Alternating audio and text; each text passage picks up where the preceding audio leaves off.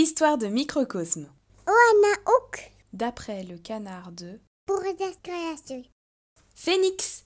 Phénix est un grand rêveur. Il adorerait être un super-héros. Voler avec une cape sur les épaules, se laisser transporter par la brise de la justice, combattre les méchants, se poser avec panache sur la mare, car un super-héros marche sur l'eau. Ses amis le trouveraient extraordinaire. Il serait à la une du canard du coin. Mais en fait, il aime beaucoup son pull fétiche qu'il a tricoté lui-même quand il a débuté le tricot. Puis, une armure en laine, ça ne serait pas très résistant. À y regarder de plus près, en dehors des grenouilles qui coassent toute la journée, il n'y aurait personne à enguirlander. Et puis, ce n'est pas vraiment son truc de courir partout. Lui, ce qu'il aime, c'est être assis au bord de la mare, voir ses amis s'amuser et imaginer dans les nuages une nouvelle vie d'aventurier.